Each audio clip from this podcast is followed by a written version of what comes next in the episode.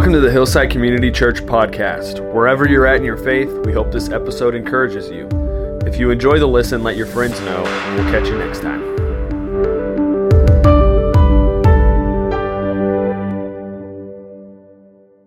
Good morning, Hillside. We're really glad to have you in to worship with us. I uh, want to just begin by talking a little bit about the incident that occurred on one of our highways. If you're not from Dallas Fort Worth, we had a massive crash that involved a number of cars and a number of people, and many lost their lives uh, because of the weather. And uh, it's been really, really difficult to uh, compute it in my mind, and probably many of you. Uh, it's been a struggle. I've struggled to even know how to pray you know, for it. But what I want to do is try that. I want to I want to go before the Lord right now before we do anything else, and uh, just ask God um, to be with these folks whose lives are turned upside down in a moment. So, Father, we come before you, and uh, as I've actually said out loud to you, I don't even know how to pray. These kinds of moments are overwhelming. And uh, people are in desperate need. They're in desperate need of help, comfort, um, provision. Father, just multiple things they need from you. I just ask right now that you'll be with those people and and in a, in a way that defies logic. In a way only you can do. Because one thing I do know is that you care. You care about every particular person and family that's affected by this. So please, Lord, be with them.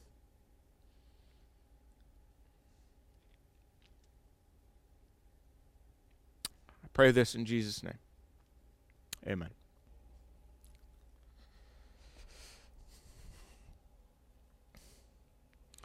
Well, we are continuing in our series, Elephant in the Room. And last week we ended our service with a little practical application to go home, lay flat on the floor, and pray for your body parts. Think of each one and surrender them to God. Maybe confess sin. I sort of broke mine up because I spent a pretty good amount of time thinking about my mind and my eyes and my tongue, what I say, and things like that. And so, uh, ended up coming back to do the rest of the body parts. But it was an incredible experience. Something I'm going to continue to do I would encourage you to do the same. And if you didn't get to do it, then maybe you can do it this week. Well, in light of that, I want to start uh, this morning by looking at a section of C.S. Lewis's book, Screwtape Letters. Screwtape is a senior demon who is apprenticing a younger demon who wants to be good at his job. His name is Wormwood. And on one particular occasion, he's trying to help him uh, think about how we pray. And so this is what he says to them, to, uh, to Wormwood. He says to them, Do everything you can to, to make these people that you're working on keep prayer informal and unregularized.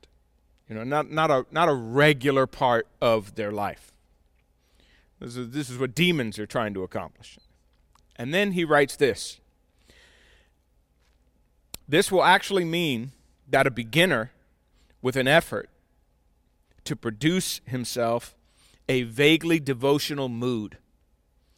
In other words, if you don't regularize prayer, it just becomes a kind of mood.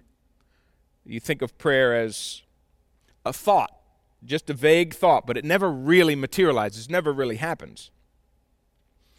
And so he says, in other words, these are the kind of prayers that intelligence really has no part, there's no commitment involved, they're just thoughts.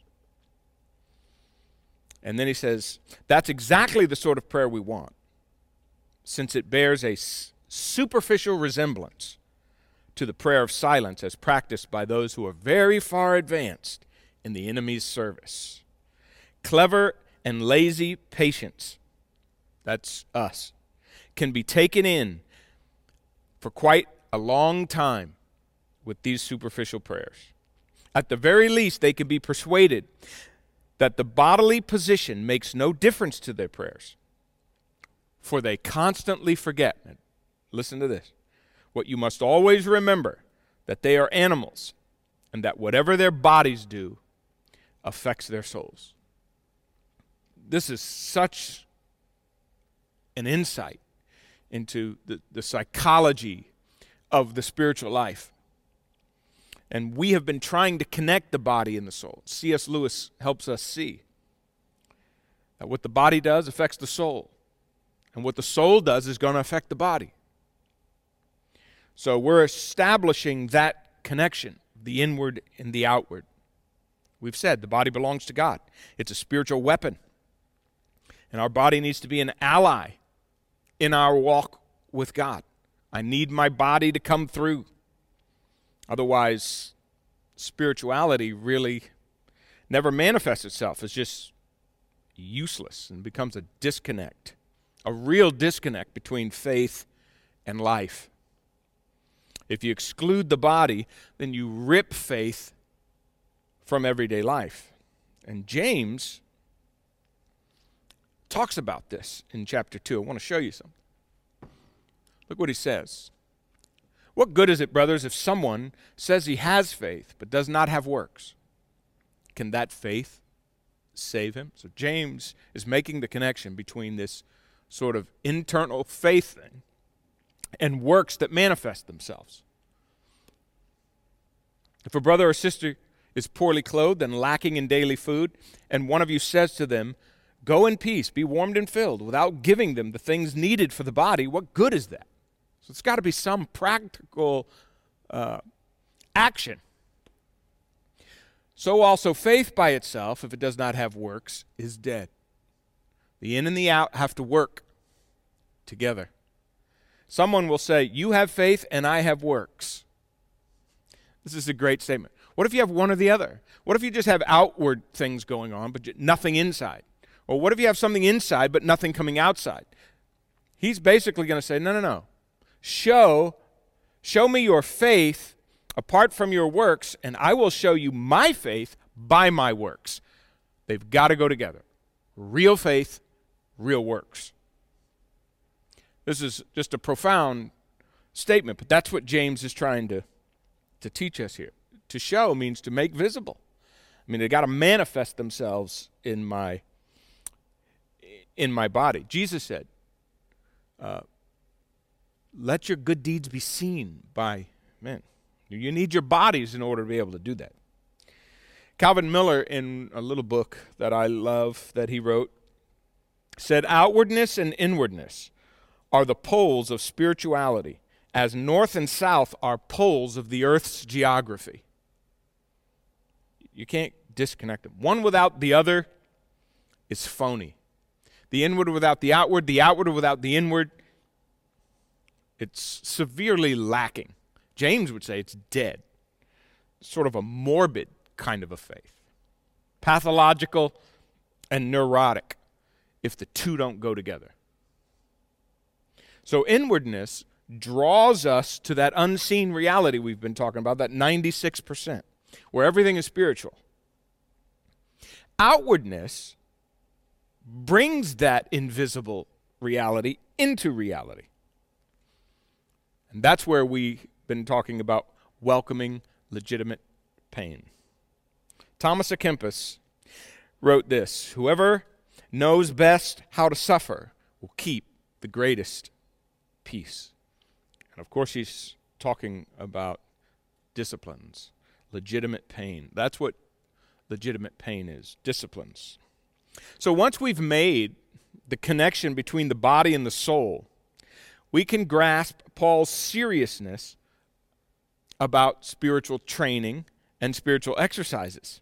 You know, on one occasion, Paul says, I beat my body. In 1 Corinthians 9, you know that text. He says, I beat my body and I bring it into submission. The word literally means to blacken the eye. It means I know that I'm gonna, I'm, it's going to hurt for me to do what God wants me to do. It's going to be, it's going to be painful to be obedient, but, but I will bring that pain into my life. That's discipline. That's legitimate pain. In other words, He's going to knock out of the body desires for comfort, for ease, for abundance, for pleasure, in order to be obedient. Now, let me ask you a question. Do you think living for Jesus actually in real life requires any drastic actions on your part, like any distinct kind of lifestyle?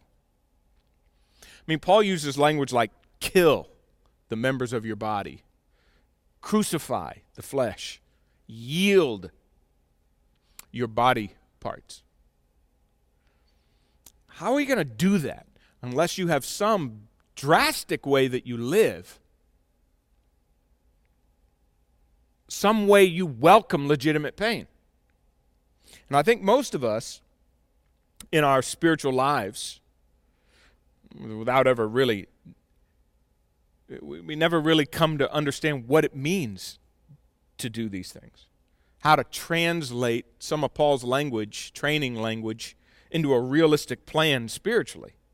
And so they just get relegated to spiritual thoughts. And they lose biblical realism. We don't, we don't even know what to do with them.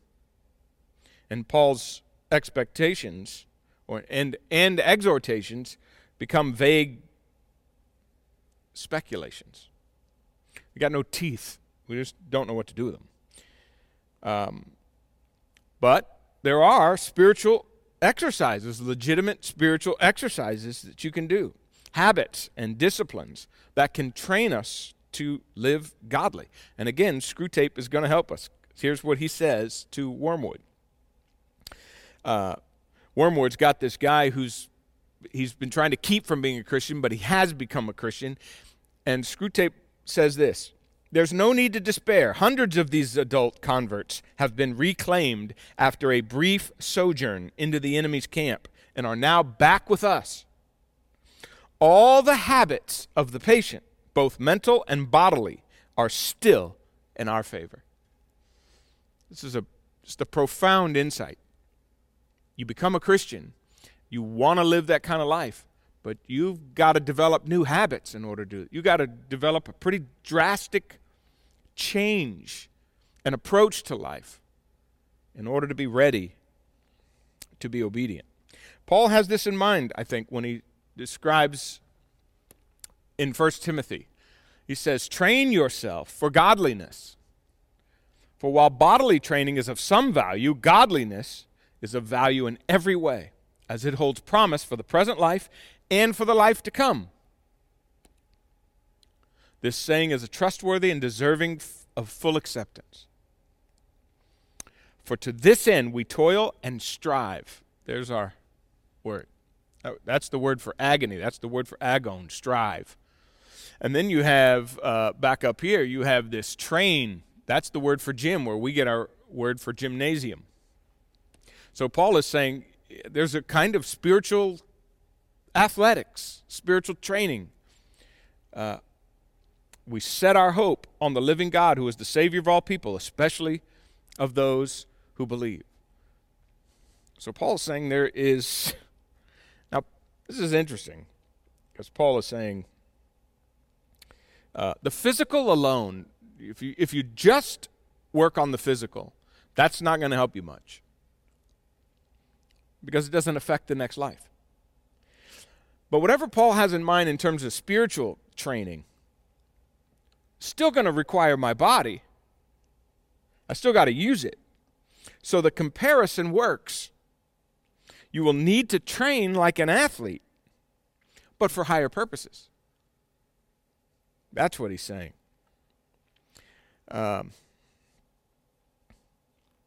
I I have a uh, video clip I want to show you, sort of illustrate this.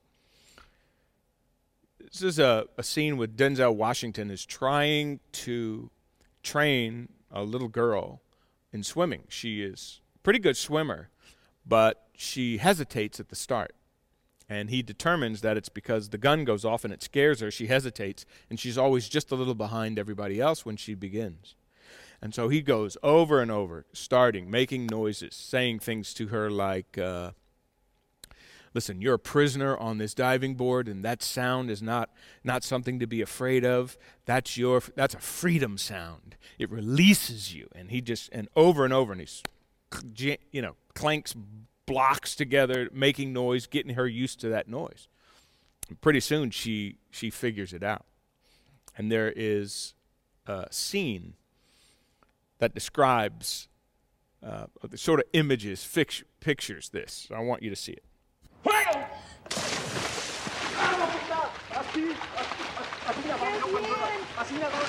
Go, go, go. Go, go, go, go, go. Bravo! Bravo, muy bien, bravo, muy bien. 10.99. Yes! Whoa! I'm tough, Creasy. Yeah? No such thing as tough. There's trained, and then there's untrained. And now, which are you? Trained. Trained. Okay, let's go again.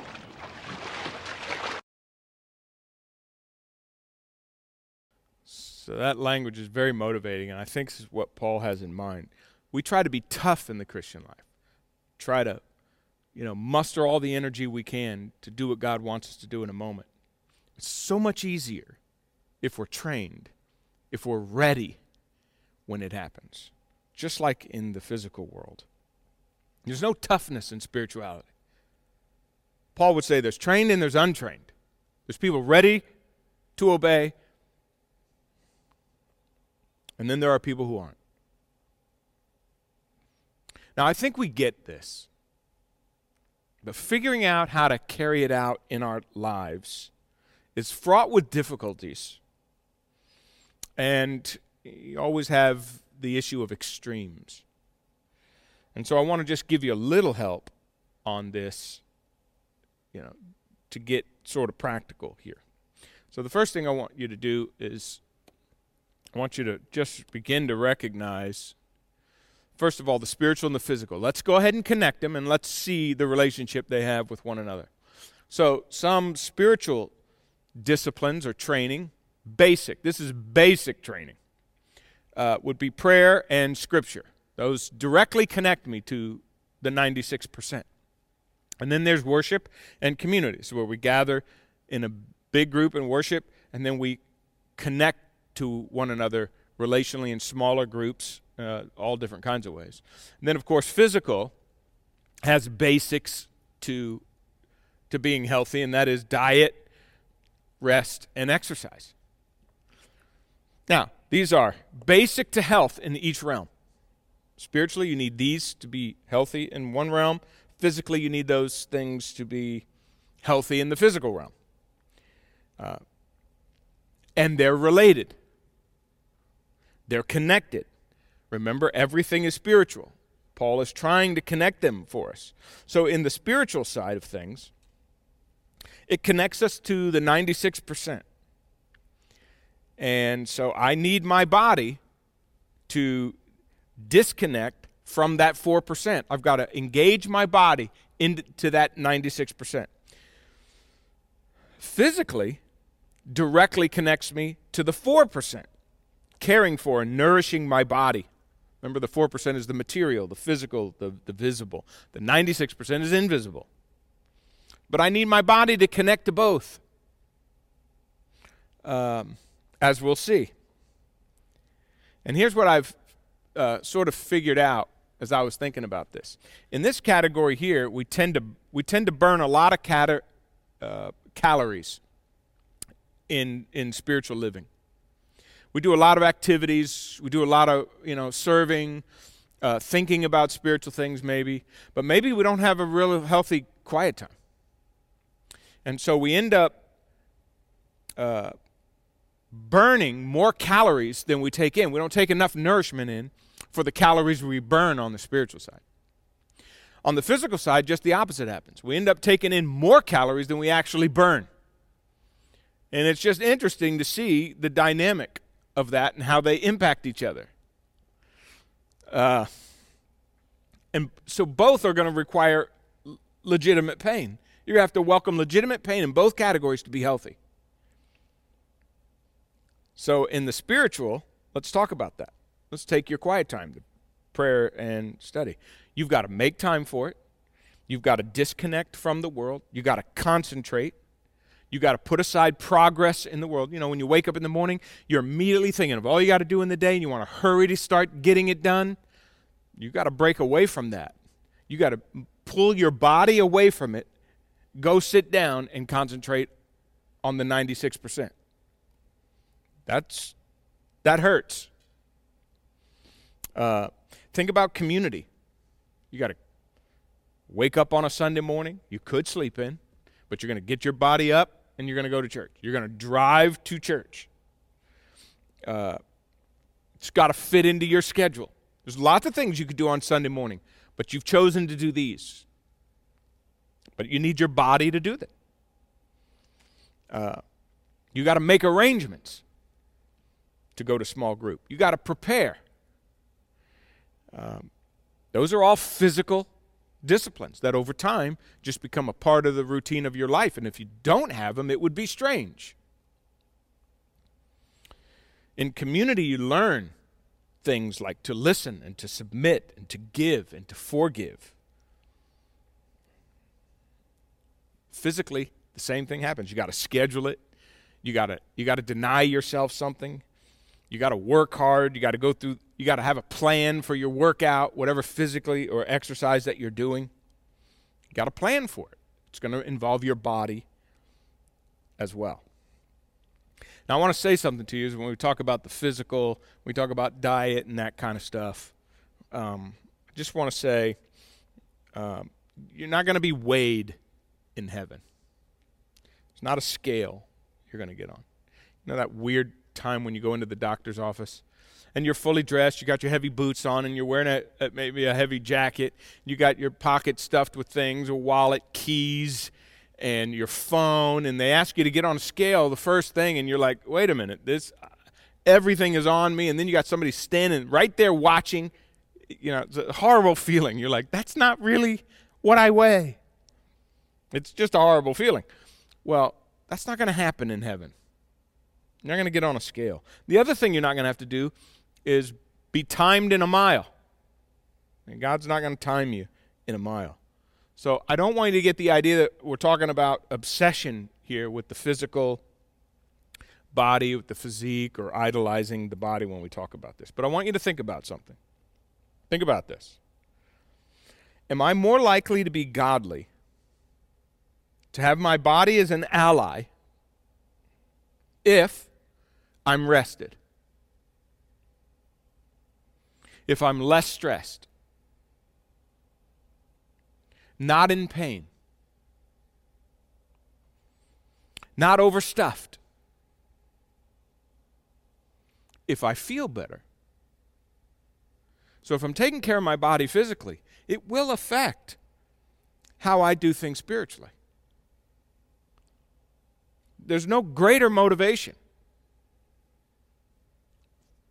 for physically healthy life.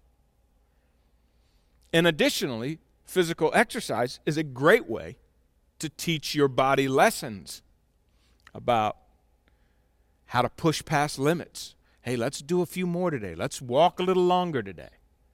Let's let's move a little faster today. Um, these this is this becomes practice for the body. And uh, and there's something else that happens in this whole dynamic relationship between like food and spirituality, uh, food and desires. Uh, there, there, there's an overwhelming uh, uh, amount of connection spiritually to to food. Um, Jesus in Matthew chapter four, remember what he said? Man shall not live by bread alone. As a basic and essential as food is, it's not more important than God's word and spiritual nourishment. You need spiritual nourishment more. But how many of us live our lives really where the spiritual nourishment means more to us than the physical? Remember in John 4 when Jesus said, My, my food is to do the will of my Father. And then in Matthew 5, in the Sermon on the Mount, which we'll be looking at, blessed are those who hunger and thirst for righteousness. There is this connection. The food is fundamental to all other drives. If you can restrain it, then other bodily drives are more easily restrained. Paul talks about in Philippians, he describes people who don't follow God as people whose God is their belly. In other words, their appetites. Food and the stomach sort of stand for everything I want in the world. And so, if you can control that to some degree, it gives you power. It's a discipline. It's a, it's a, it's a very powerful way to say to the body, you have limits. Uh, and not to mention that remember Jesus fasted for 40 days in the in Matthew chapter 4. And he, the Spirit leads him out into the wilderness, fast for 40 days, and then the devil comes, shows up and says, Make bread.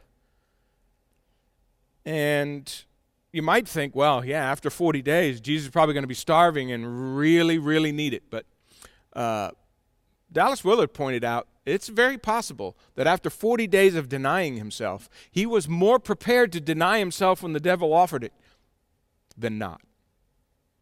Because he had already trained his body. That was just a profound insight that I think fits with what Paul is saying. If you're trained, these decisions, you're either trained or you're untrained. Jesus was trained in that moment. He knew how to deny his body already. So here's here's my application again, and um, I don't want you to panic over these connections, but I don't want you to ignore it either. So here's here's what I uh, pretty much would say as we start to talk about this. Uh, spiritually, you have to stop everything to have a quiet time, to, to, to go to community, uh, to come to church on a Sunday morning. You literally have to stop everything. You got to step off of the 4%, getting ahead, making progress, uh, doing something pleasurable. Uh, you disconnect from what everyone else values, culture values, so that you can connect spiritually to the 96%. You got to disconnect from the four and connect to the 96. Physically speaking, you got to move something. You don't stop, you move something. So this could be uh, walking, just uh, regular kinds of exercise, movement um, physically to teach the body, make the body healthy, and teach the body to do what you want it to do. So that's on the keeping you sane and healthy, sort of physically and spiritually. Uh, with food, you know, you just just start eating a little less. You don't need. There's no spiritual diet. That's that's. Uh, don't, get lost in all these diets. Just eat a little less, and then eventually begin to eat a little healthier. Uh, exercise, walk, stretch. These are two things that'll serve you well into your 50s, 60s, and 70s and 80s. Uh, for sure. Get to bed earlier. How many of you have ever thought that it would be spiritually beneficial for you to go to bed earlier so that you can get done what you need to and you be rested so that you can be who God wants you to be? So you're not hurrying. Now, there's a, there's a couple of advanced training that I'd like to give you. So, uh, sort of like we did last week, uh, we got some advanced training. Let's start with uh, uh actually this first one right here. Hold your tongue. Uh, I just thought maybe you could practice this. This is just practice. You have nothing's actually occurred, but you have a secret you could keep. Maybe you have a secret you could keep. Or maybe you, uh, you, you tone down your negative talk. You just say, I'm not going to talk negative. Nobody has to know this. This is a private discipline that you've said, I'm going to watch today my negative talk. I'm going to limit that. That's a great discipline you, you put on yourself. There's another one. How about limit fr- frivolous buying? You know, we've gotten to a point in our culture where you don't have to go anywhere to buy anything. You could just be on your computer doing what you'd normally do in a life or for work, and you're just constantly seeing things to buy. And, and, the, and the odds are many of us are buying things just out of habit. We don't really need, and we don't need really to spend the money on. And we sort of clutter up our lives and our souls. And, you know, it's very possible you haven't been able to go a day without buying something. Go a couple days without buying something. Just I'm not buying anything. Uh, it's good for your soul. Trains you spiritually. How about fast a meal? Just say no to a meal and and say, God, you know, I really want to hunger for you more than anything else in the world. And so I'm to I'm to give up a meal and I'm to pray instead. This is just practice. This is just me training to deny myself. Because the time's going to come, I'm going to need to do that. Uh, how about, uh, let's see, here's number four. Give extra and do it secretly. Don't let anybody know what you did, not even the people you give it to. Give extra, give it secretly. That's great discipline. You, you can see the battle that'll go on inside your heart. You'll see the battle that's scared to give a little more, and how connected and possessive you are. And then you'll also see your need to be praised, to be noticed.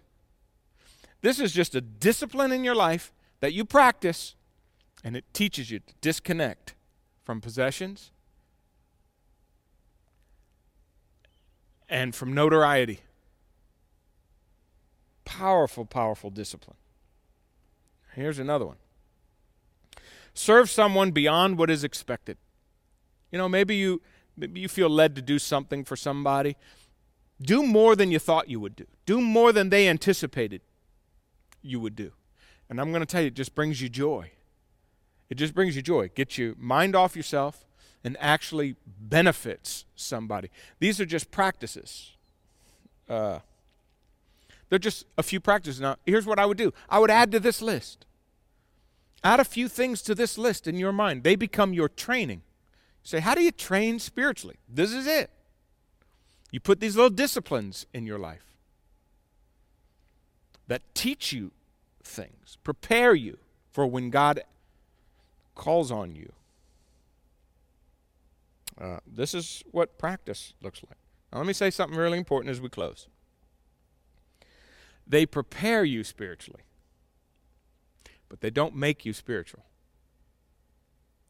You're not spiritual because you do these. That's one of the pitfalls. Uh, they prepare you to obey God in a moment of crisis, in a, in in when the heat is on. It's trained or untrained. Have I trained myself to not need notoriety? Have I trained myself to do without? Have I trained myself to give? Have I trained myself to hold my tongue? At a time when it's really needed. Pray with me, would you? Uh, Father, we want to actually be more like you. We want to be more ready to obey and, and to serve you and to love you. Father, in order to do that, we got to prepare. It's unmistakable. Uh, the advice that Paul has given us to make the life that you offer, eternal life, possible in our in our world and in our lives. We've got to serve you, Lord. We've got to practice. So I pray that we'll see the connection between our soul and our body, realize that what our body does affects our soul, and then welcome legitimate pain so that we can obey you. In Jesus' name, amen.